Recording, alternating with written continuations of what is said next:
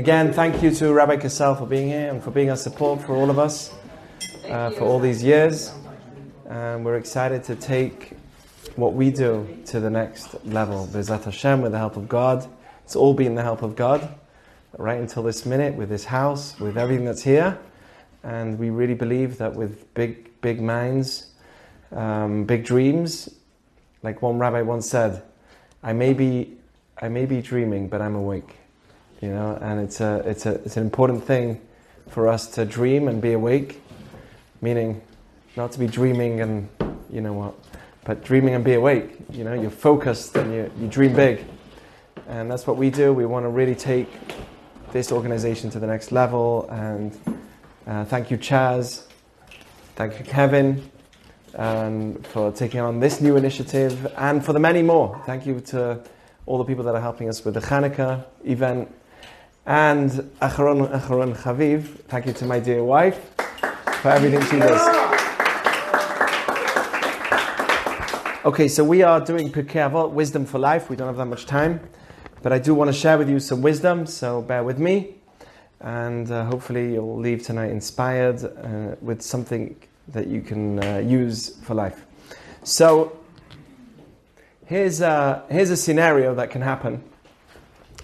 You're in a you're in a Facebook group, or maybe you don't have Facebook, Instagram group. Is there such a thing? No. Okay, okay, not yet. Uh, there's a chat. Okay, it's yeah, maybe that's okay. That's, you can get group chat on Instagram. Okay. Someone's gonna make a million dollars from that idea. Uh, yeah, no, no, it's not, it's not that kind of thing. So um, you're on a group chat and somebody shares a joke that, let's say, Hanukkah's coming up. So you know the meme where they say Happy Hanukkah, but you know Hanukkah in Hebrew is spelled one way, but in English it's spelled in multiple ways. So you've got the Hanukkah with the H A N U double K A H. Then you've got the Hanukkah with a C H A N UK. Did I just say UK? Right. Then you've got you know, you've got a whole list of all these different names. So you know you know that meme. Have you ever seen that meme? And someone's got like Happy Hanukkah, Hanukkah, Hanukkah, or whatever it is. You know, Happy Hanukkah. So I don't know if you've ever seen a meme or something that you've seen. It's an oldie, right? And someone sends it to you as if it's a newie. And you're like, I've seen that last year. So what do you do? What do you do? So there's always one one dude that ruins the fun, you know. Spoiler. And what does he say? Old, yeah, oldie, do, right? I've seen that already. I've got this picture that All- says now that's what I call the meme I've seen three times before. Oh, there you go. Now that's that's the next level. You send another meme answering that meme, how ridiculous that meme was. So that's that's another whole level. But let's say you're on a date with someone and they tell you that they heard something that you already knew about. Like, did you hear Dave got engaged? And you knew about Dave being engaged, but you know, you're on a date and it's the first thing she tells you. So obviously she's excited to tell you. So what do you do? Right? So naturally, with our tendency is to say, "Oh yeah, I've I've heard that already," and then the other side is like, "Oh, you know," because they were excited to tell you about something that they really wanted to tell you. What should we do? We shouldn't lie and say, "Oh my gosh, that's amazing! That's the funniest meme I've ever seen in my life." even though you've seen it for the past 20 years, right? Or, oh my gosh, that's the best news. I've never heard such good news. What should you do? You shouldn't lie, but you shouldn't also say, it's an oldie. I've heard that already. Why? Because that person made the effort to tell you. You're like ruining the excitement. You're like uh, popping their balloon, if, if that's the right way of saying it. You killed the vibe, right? They were all high, you know, and then you came along and you ruined it. So, this is, this is what it says. And I want you to tell me what this, what you think. Listen to this. This is one of the statements. We're on Mishnah number nine, the ninth statement of the Pirkei Avot, Ethics of a Father's Wisdom for Life. Look what it says. Shimon ben Shatach, and we'll tell you about this rabbi himself. Shimon ben Shatach, Shimon the son of Shatach used to say, Hevei marbe lachkor et ha'edim. always investigate the witnesses. Not just always, but increase your investigation with the witnesses. So the basic explanation is you have a court case and there are two witnesses in front of you. Don't just come to conclusions very quickly. Take your time, investigate each side. There's an argument going on and you're getting pulled in between. Or let's say you're a life coach and you're here to help somebody. Don't just come to conclusions very quickly. Take your time. Let's see both sides. You know, a lot of times when there's an argument, right, both sides are, ex- are exaggerating the side, right? You, you, especially with marriage, with marriage in general, but with other things as well. You go to one side, he says his side of the argument, it seems like he's perfect. You go to the other side, he's, his side of the argument, he's perfect. Each person exaggerates their side a little bit till the fact that they're, each side is on their perfection. You know, so this is what it says. You have witnesses. Increase your investigation of the witnesses. That's the basic explanation. But there is another explanation that our rabbis give us. Rabbeinu Yonah and many of our rabbis have said another explanation. There's another explanation. Listen to this. It's beautiful. We have a rule in Judaism. If the court already heard witnesses, for instance, with celebrating the new month, we would rely, we used to rely on witnesses until we made a special calendar, but we relied on witnesses for a reason. There was a reason why we relied on witnesses for the, for the moon. But we did rely on witnesses to tell us when the new moon came.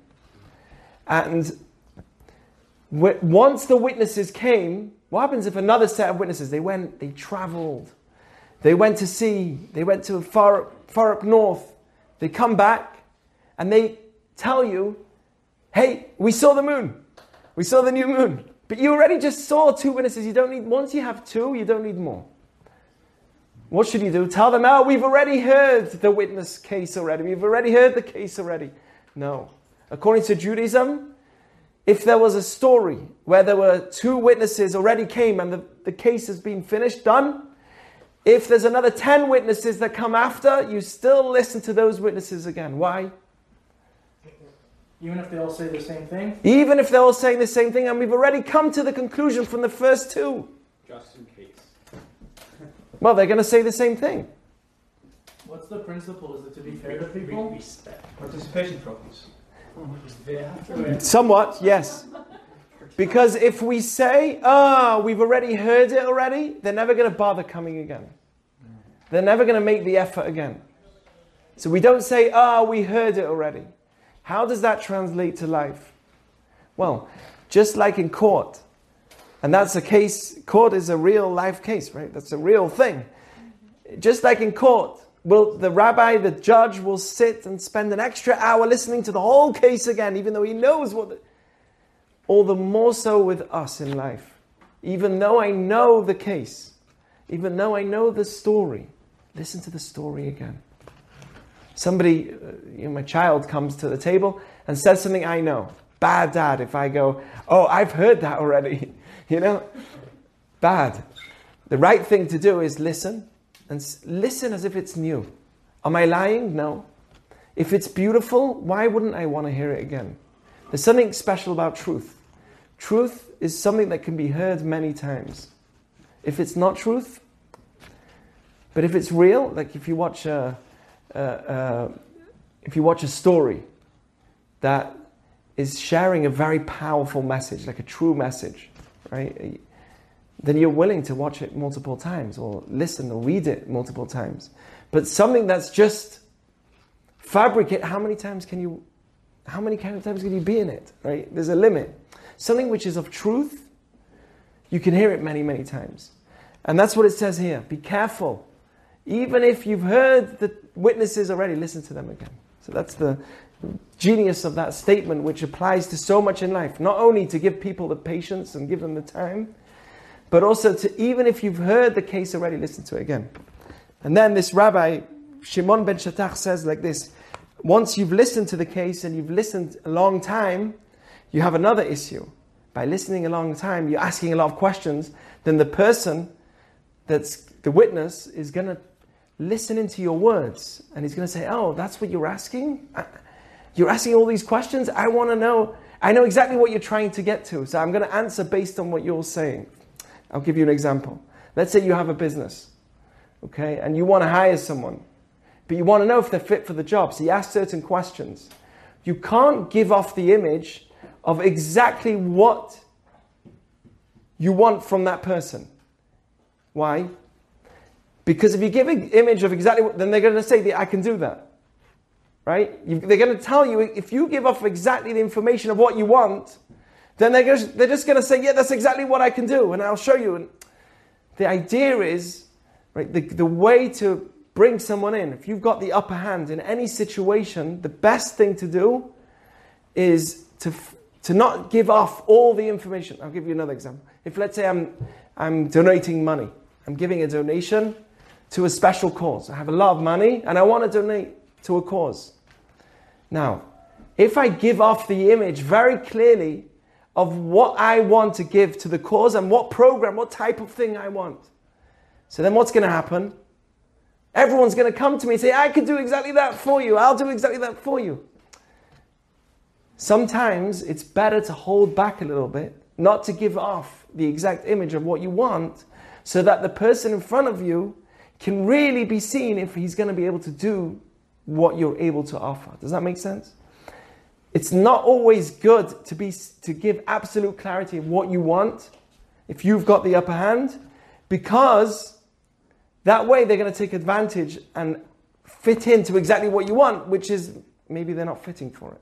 Right? Does that make sense? So for instance in a business, I, I would say, or whether it's a knife or in many other areas, I would say that the most important thing is to you, know, you have you have somewhat of a job description, but then when you actually in reality you want to see how that person will do. You know, give them a chance, give them some time, give them an opportunity, see how they actually do what you want from them.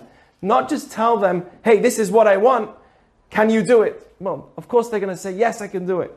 But it's also about seeing them in practice, seeing them in theory, not just uh, not just in theory, but seeing them in practice as well. Are there any questions about this idea? Any thoughts? Okay.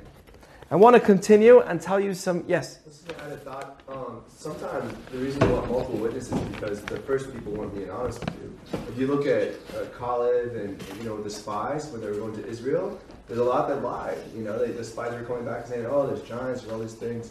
You know, so I think sometimes you need multiple witnesses too. That's a different case. If you have witnesses that come to falsify the original witnesses, then those witnesses are necessary. That's a different case. Uh, We're talking about witnesses that are coming to say the same thing of witnesses that already were with us. So in that case, we already heard witnesses, it's fine. But we still would spend an entire day, or even a lot longer, to investigate the new witnesses just to show that no one is pushed aside, right? Even your words are valuable. And that should tell us something very powerful about our lives too. You know, so a lot of times we hear things from people that we already knew. It takes a sense of humility to sit there as if it's new and show your interest. Yes, it's a sense of, it's a strength, it's a maturity to be able to still listen even though you know the story already. Okay, that's, uh, okay. I want to move on. I'm going to jump to another beautiful message that's here, and it's mind blowing. The story of Hillel and Shammai. Listen to this.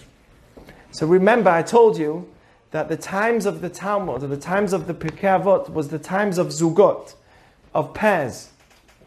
And uh, we had two different sets of rabbis in every generation during this time. At the times of the Mishnah, the, there's a section of time during the Talmud of what we're reading. There was Zugot, there was a Av Beit Din, the head of the courts.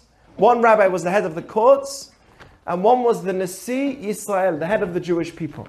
Hillel and Shammai was like that too. Hillel was the head of the Nasi Israel, the head of the Jewish people, and Shammai was the Av Beit Din, the head of the Jewish courts. Now, how did they get their position? Listen to this. They were the students of Shmaya and Avtalion. They had before them were another two pairs called Shemaiah and Avtalion. Hillel and Shammai came after them. But the truth is, there was another pair that came in between the generation of Shemaiah and Avtalion and Hillel and Shammai. I, I hope you guys are following because it's an amazing thing. There was another pair, and they were called the Bnei Betera. This other pair, there was another pair of leaders that came before them. But they left their job. Let me tell you the story. The Talmud in Pesachim, in, in Pesach, in the story of Passover, the Talmud says exactly what happened. There was a pair that came before Hillel and Shammai. Who were they? Listen to this. It was before Passover. And this that year, before Passover, it was Shabbat. Erev Pesach was on Shabbat. And what happened? They weren't sure what to do with the sacrifice, the lamb that they're going to sacrifice for Passover. Right? They have to every year, when they had the temple, they will bring the lamb for Passover. Right? Everyone will bring the paschal lamb. But they weren't sure that year what to do. Why? Because it was Shabbat, then Passover. And they weren't sure whether you're allowed to offer or bring a lamb just for a paschal uh, holiday. Can you do that? They're going to eat from the animal. Are you allowed to slaughter? We're not allowed to regular Shabbat slaughter animals. But are you allowed to, for the sakes of Passover, that was needed to be eaten the day before Passover, and it happened to be a Shabbat? No one knew the answer, including the two leaders of the Jewish people no one knew what to do. And they said, You know who to go to? Go to Hillel. Hillel and Shammai, they were great students of Shmaya and Avtalion, the previous rabbis. They were great, great students. Go and ask them. And Hillel was a poor man. He wasn't, he was living in very poor standards. I'll tell you more about his story. He was a very poor man. Right? Hillel as I can. Everyone's here, everyone has heard of Hillel. You've heard of Hillel? He was a very poor man. So they said, let's go and ask Hillel, what's the, what should we do? And Hillel said that just like the, the daily offering called the Tamid, it says by that offering, B'mo'adot, on its time, so too the Paschal Lamb, the Torah says on its time, it needs to be at the right time. The words are the same, and he says if the words are the same, we have a rule that it's the same, and therefore, even before Passover, we'll bring the Paschal Lamb, and we eat the Paschal Lamb together. That's what he said. What happened? These two rabbis, before Hillel and Shammai, the Bnei Betera, they said, if that's the case, Hillel and Shammai know more than us, we're going to leave our job. And they left the highest position of the Jewish people. I mean, you've got to understand what this is what this means. These are like the two greatest giants of the Jewish people, tremendous knowledge, and they left their job. They said, That's it, we're done. These two people that are young and poor, they're greater than us. They should take our position. And that was the case. Hillel and Shammai took the position of Bnei Betera. There's another story of very similar in the Kabbalah, the, in Bet El. There's actually like a movie which is very similar to this story. In Bet El, which is in Jerusalem, in the old city, there's a there's a building where all the Kabbalists used to study. Some of the greatest Kabbalists for hundreds of the past hundreds of years. There was one great rabbi who came in from another country. He wasn't living in Israel, he traveled. His name was the Rashash, Rav Shimon Sharabi. Tremendous rabbi. He wrote commentary on the entire Torah. I mean, we're talking about some of the greatest minds, also in Kabbalah, in, in every aspect of, of wisdom. And he would clean, he would clean the place of Bet El. He said, I want a job. He worked there.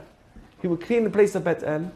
And one time there was a question that no one could answer, a Kabbalistic question that no one can answer. And the Rashash, Rav Shimon Sharabi, wrote down the response of the question. He wrote down the response of the question, and the rabbi that was the leader of that place saw the response. He said, It can't be that someone knows this so well. It was a fantastic response. Who could it be? They found out who it was. It was the Rashash, Rav Shimon Sharabi, and he left his position and gave his position away. What do we learn from that? We learn the sense of humility, right? The ability for somebody who's at the highest position to say, I don't need to, the leadership permission just to be a, a title. I want what's truth in the world. And therefore, if I find somebody who's greater than me in knowledge and could do my position better than me, I'll, I'll rather him and I'll leave my position. Tremendous giants. Who can do that today? Which kind of person would say, you know what? This person's better than me to be a president. I'm leaving my job. Let that person be a president. You think this is going to happen? Today, it's all about titles and leadership. But in the times of our great leaders throughout our history, that wasn't the case. It was exactly the opposite. They left their position, and Hillel, their names are not even known as much. One time in the story that these rabbis are spoken about, Bnei Betera. But the real people that came after them was Hillel and Shammai. It's amazing. Who was Hillel? You heard of Hillel, right? We hear that name all the time. There's many organizations. There's an organization that's called Hillel. Who is Hillel? Let me tell you a little bit about Hillel. Hillel was a poor man. At the age of 40, he came into Israel. He died at 120.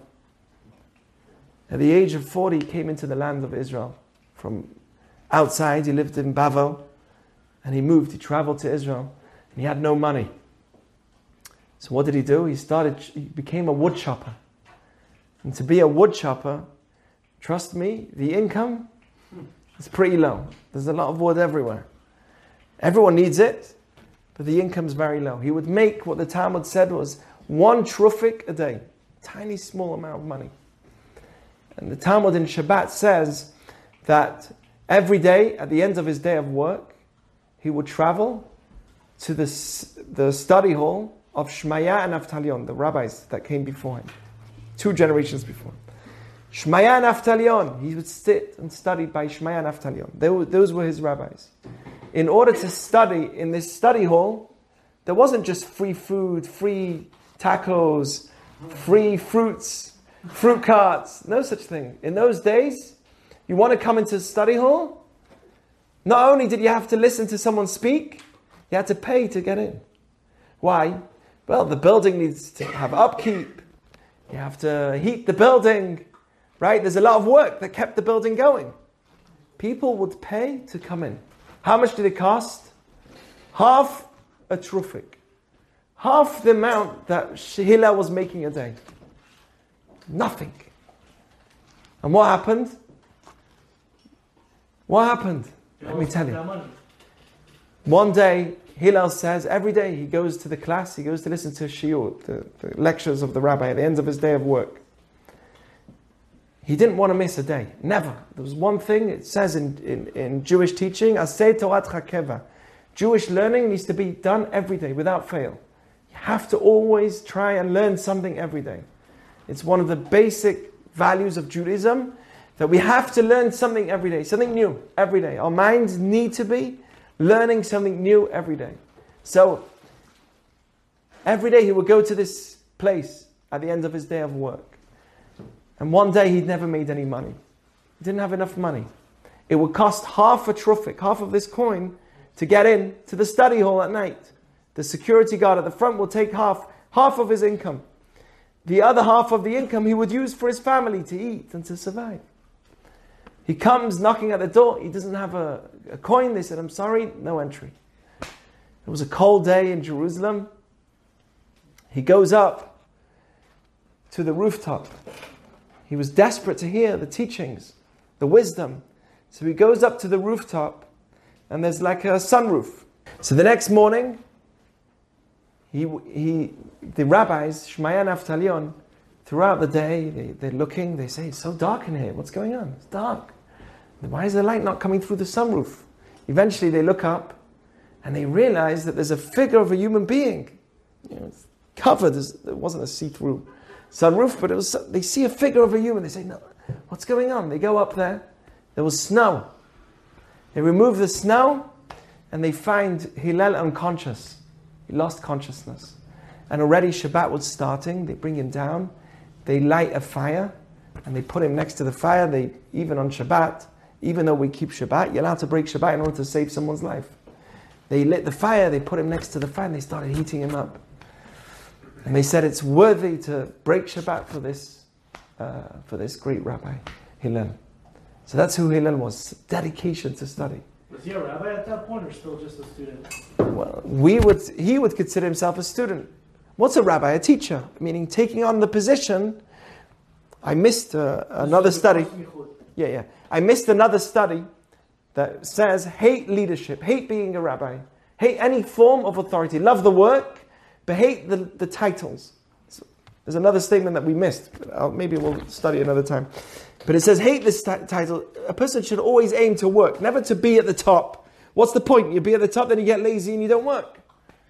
A person should always love the job itself and not the aim, not to aim for the title at the top.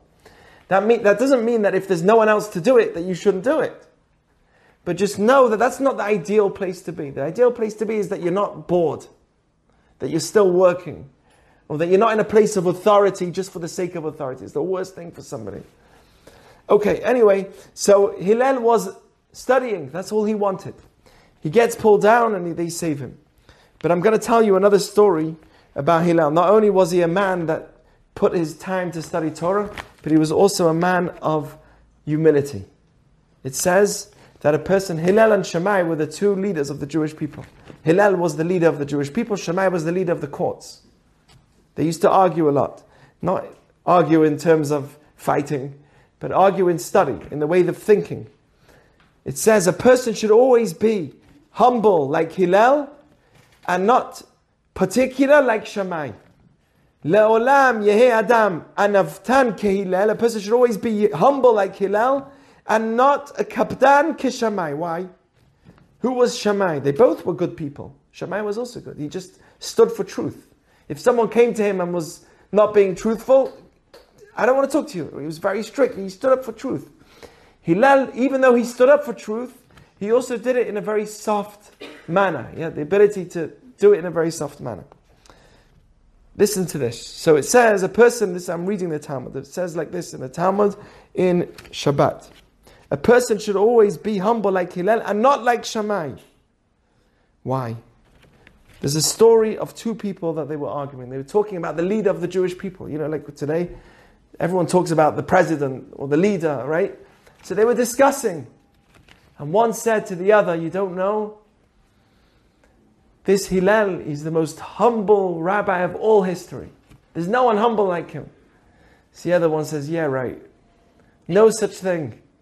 I tell you, that we're all human beings. Human beings also can get annoyed. What do you mean? He's humble. He can never get upset. He can never get frustrated. He can never get angry. Of course he can. He's human like everyone else. So what did the other one do? He says, Listen, he's so humble, I'm willing to put a bet. Arba Me'ot Zuz, 400 coins, expensive amount of money, thousands of dollars of today, bitcoins, let's say. 400 bitcoins. I put down that you'll never be able to make him angry. You'll never be able to make him angry. So what did he, what did he say? He says, "What? Really? That much money? Of course, he's human. I'm going to do it. Done. Let's play the bet. I'm going to do it." So he says, "When's the busiest time for the Jewish people? When do you think is the busiest time of the week? Just before Shabbat." I was about to say Rosh Hashanah. Well, that's true, but during the week. That's why I said every week. So during the week, just before Shabbat. Before Shabbat, Hillel would go into the bathhouse, he would wash himself, and he'd come out. Not long before Shabbat, it says that you should always, before for Shabbat, you don't shower in the morning. For Shabbat, you shower just before Shabbat. You know, you get fresh, feel good. Ah, eat the challah, have the wine, you eat good, you drink good, you dress good, you smell good. Woo! Right? And that's it. So Hillel was in, uh, Hillel was in, in his, uh, uh, in the bathhouse. He said, that's the time that I'm going to go. Half an hour before Shabbat and drive him crazy. So he goes, this guy, he goes running to the house of Hillel, where he lived, and he starts screaming at the top of his lungs, Mi kan Hillel! Is Hillel here? Is Hillel here? This is the leader of the Jewish people. You, know, you call him a rabbi, you know, something. Hillel, is he here? Is he here? And he screams at the top of his lungs. Obviously, Hillel's hearing, he's in the bathhouse.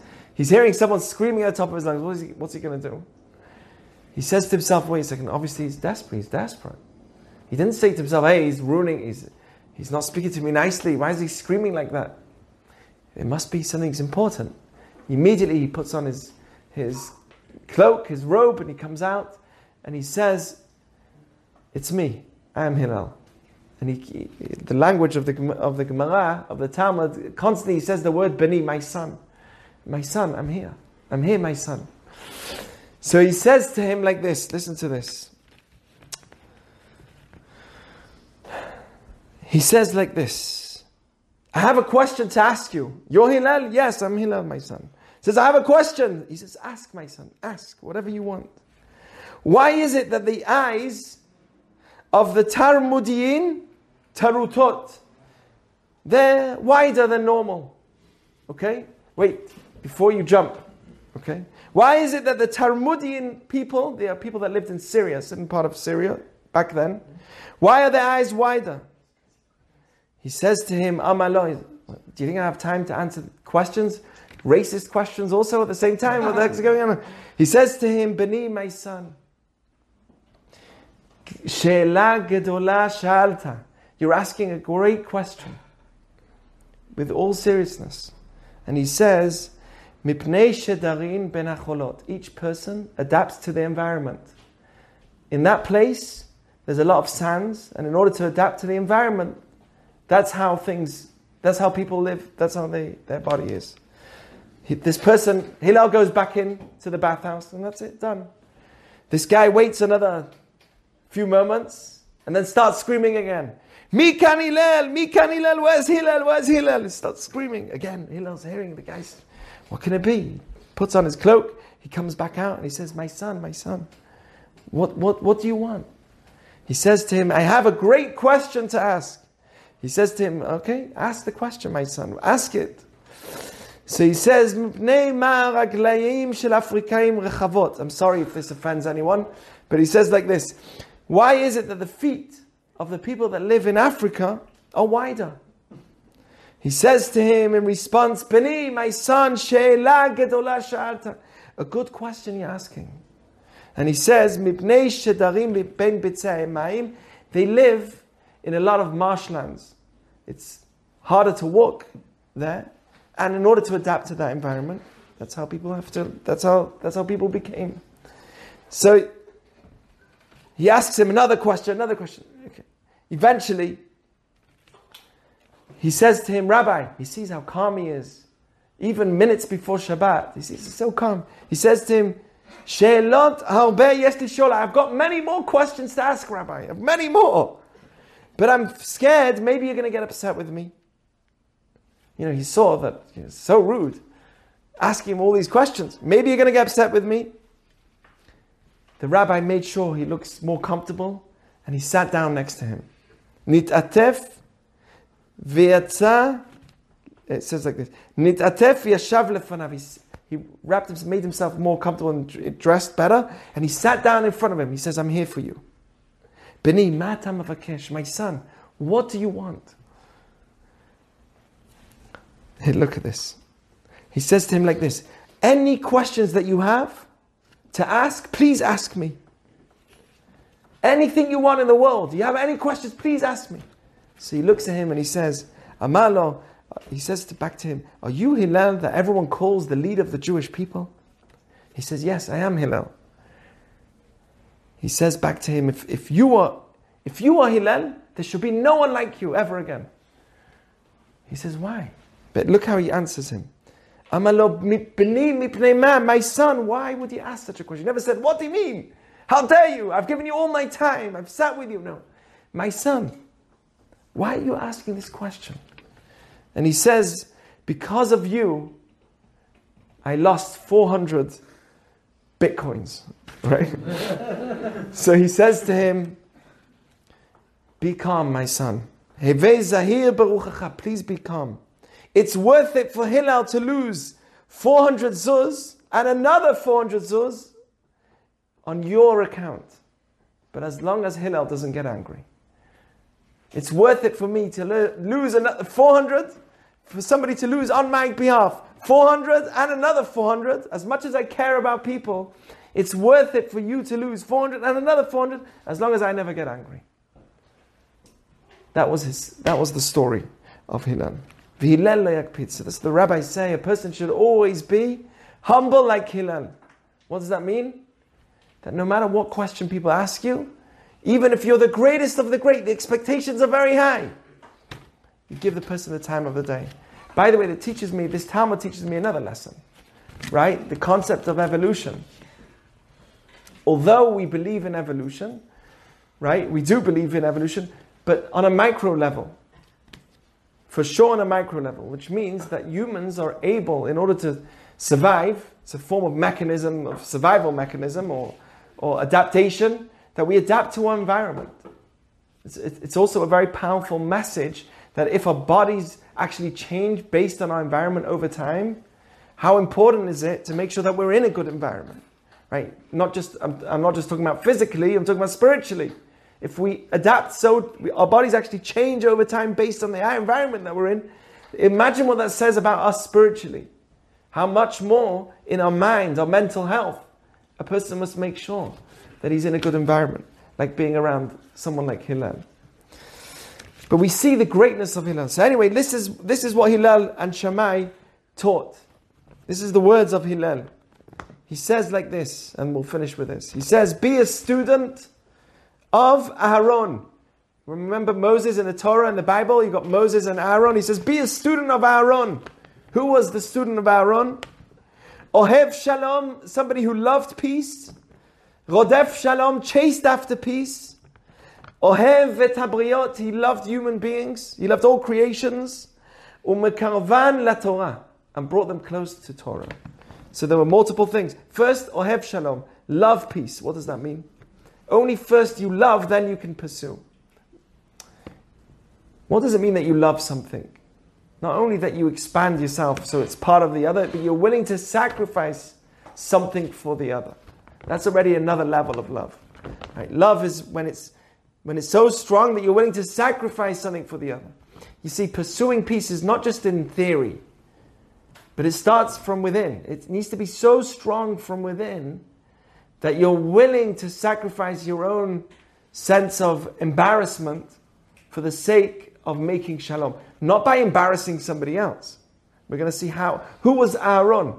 And who was Hillel? We just learned. Hillel was the man who was really a student of Aaron. He was a man of humility. So who was Aaron? It says that when Aaron died, everyone cried, much more than when other when Moses died, much more than when everyone else passed away. When Aaron died, it was the greatest sorrow for the Jewish people. It says that when it was his funeral, over 80,000 young people accompanied him in the funeral with the same name as Aaron. Even during his lifetime, they took on his name, which, by the way, is one of the proofs that in Judaism we're not against calling somebody after his name even whilst he's alive. Even though in the Ashkenazic community they don't do that, right? There's other reasons for that, but actually halachically there's not.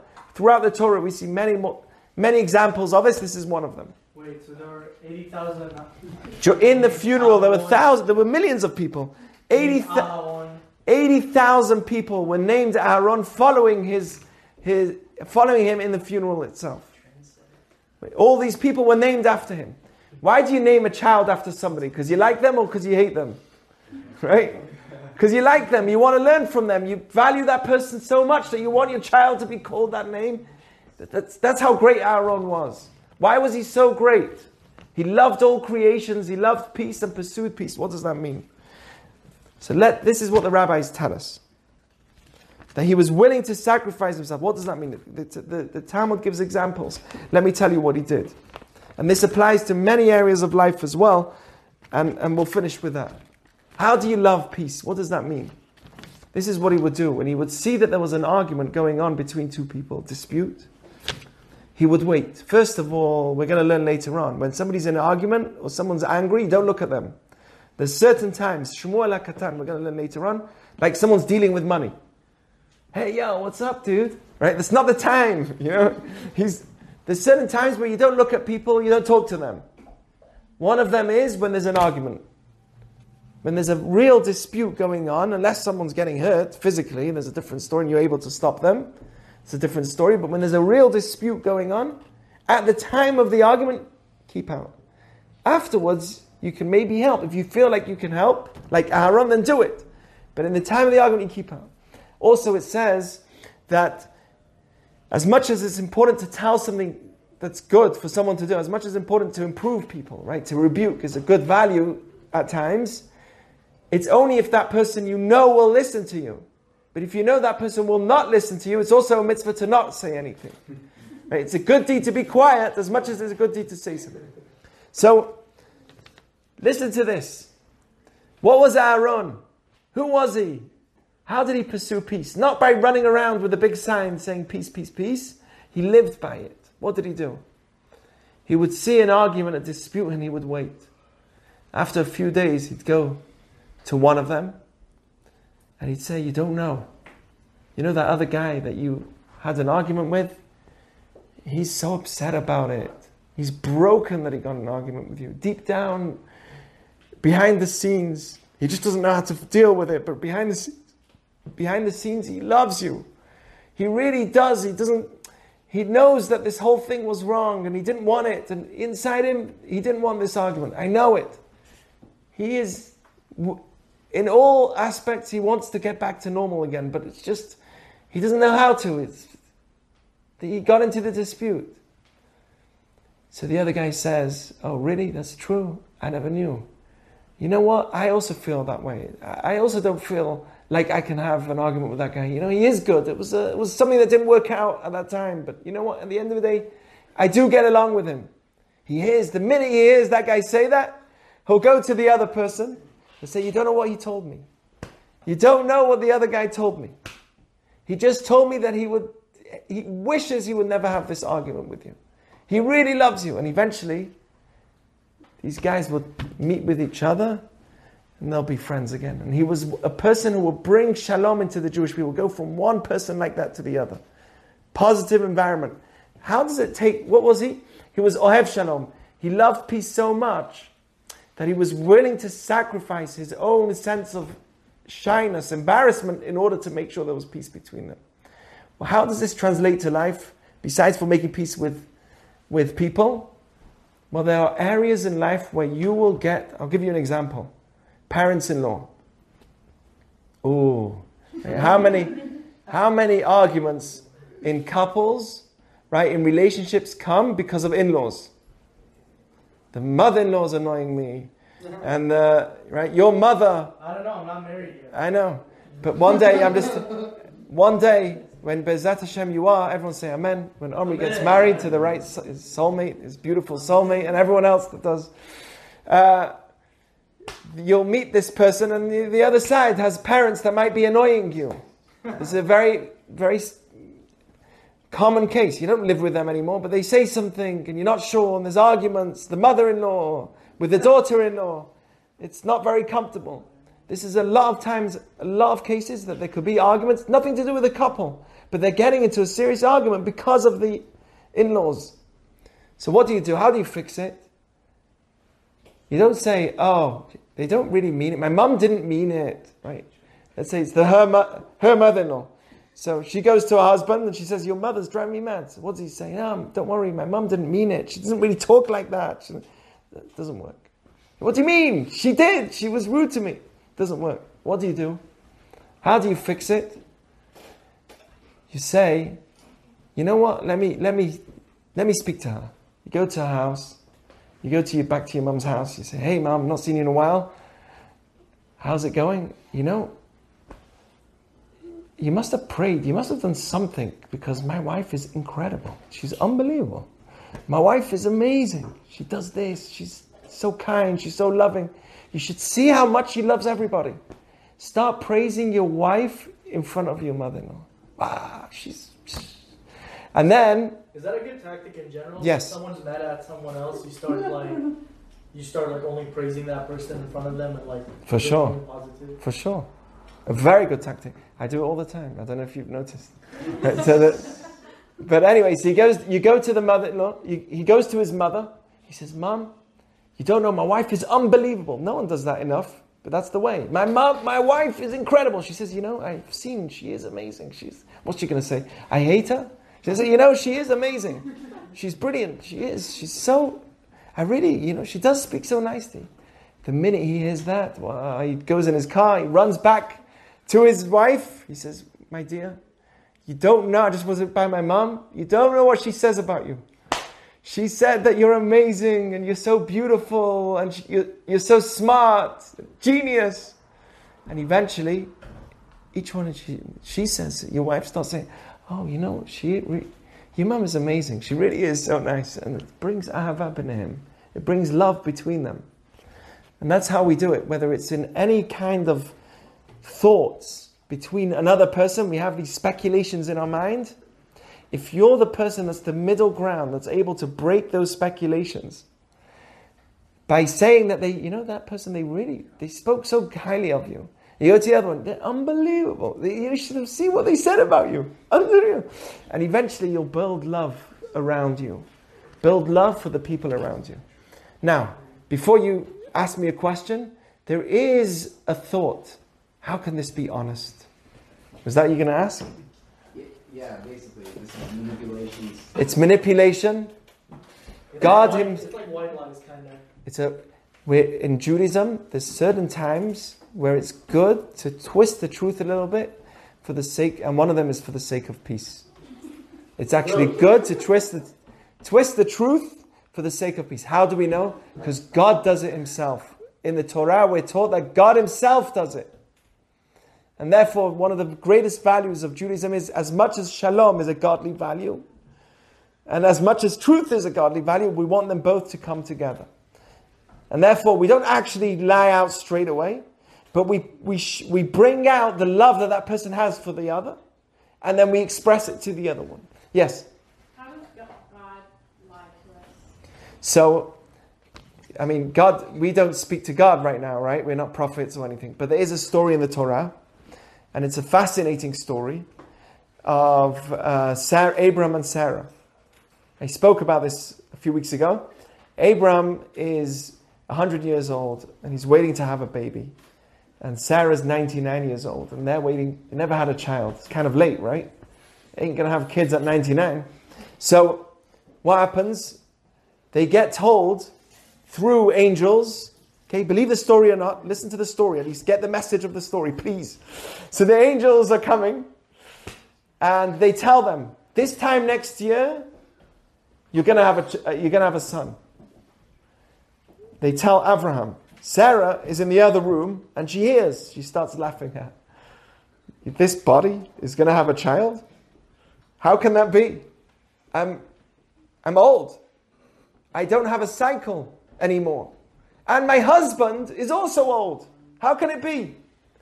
My husband's also old. He's 100 years old. We can't have kids.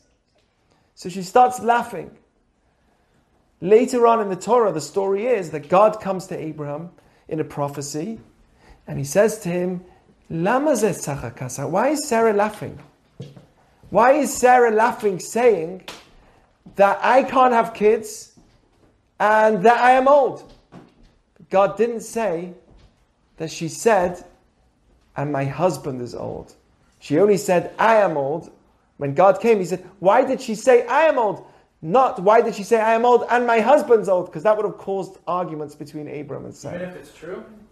Even if it's true that she said, My husband is old, in order to avoid the arguments between Abram and Sarah, when God gave a prophecy, He didn't say what Sarah actually really said. Sarah really said, My husband's old, but God didn't want to say that because that would cause an argument between husband and wife.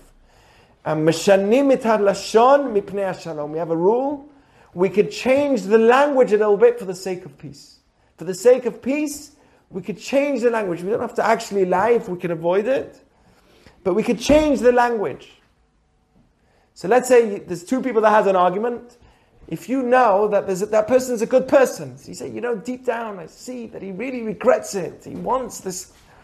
So even though it's you know it's not an outright lie, but it's b'nei shalom, we shalom. We could change the language for the sake of peace, and this is brought down multiple places in the Torah. We see it also with Joseph, multiple places, that because peace is also a value. It's a big question when you have two values conflicting. Which one do you stand for? And that's why we need we need a higher guidance to tell us. You've got truth fighting against peace. Which one do you choose? You've got unity fighting against the sense of individuality. Which one do you choose? Right? Communism versus uh, um, capitalism. Right? Both are saying good things. Which one do you choose? Huh? In one way, we want people to have their own life. And the other, on the other way, we want everyone to be together and, unified, and people should help each other. So how do you have a middle ground? You know what the answer is? We don't have a middle ground today. We don't. But there's a way. There's a way. If you bring God into your life, you can find a middle ground. And that's the idea. You know, we have truth, but we also have peace. These are two values. What happens when they conflict? There's certain times where you can change the truth for the sake of peace. Yeah. I just think that maybe it would be more worthwhile to aspire for truth because it's objective, whereas peace is subjective, right? People can just assume something about what peace means to them and then project it onto others, whereas truth is uniform. Right. But isn't the oneness of all also part of that truth? The fact that we all come from one source, right? We say Shema Yisrael Hashem Elokeinu Hashem Echad. The word shalom means one, shalem, complete. When we are not unified, we, we are somewhat incomplete. So, although you may see truth as an ob- objective concept as opposed to shalom, but shalom is also as objective as truth because it, it's the sense of godliness in a way. Like, at the end of the day, God is infinite. And we understand that we're all part of that one. So, in this world, because it's a finite world and everything seems separated, but really, from a Jewish perspective, we're all unified in, in a certain sense, and we have to bring that unity. That's our that's our point in this world: is to bring ourselves with different energies together. Unity is a very important aspect of Judaism as well, right? There- There's there's a lot to think about in, in that, and it's beautiful what you're saying. Truth does seem to be more objective, but I would argue that peace is as objective, right? Because it also comes from that oneness. There's more, there's more, but you know, for now, that's as much as I can say. Anyone else? Questions, ideas, thoughts? All right, so uh, I think that was fun. Thank you, thank you.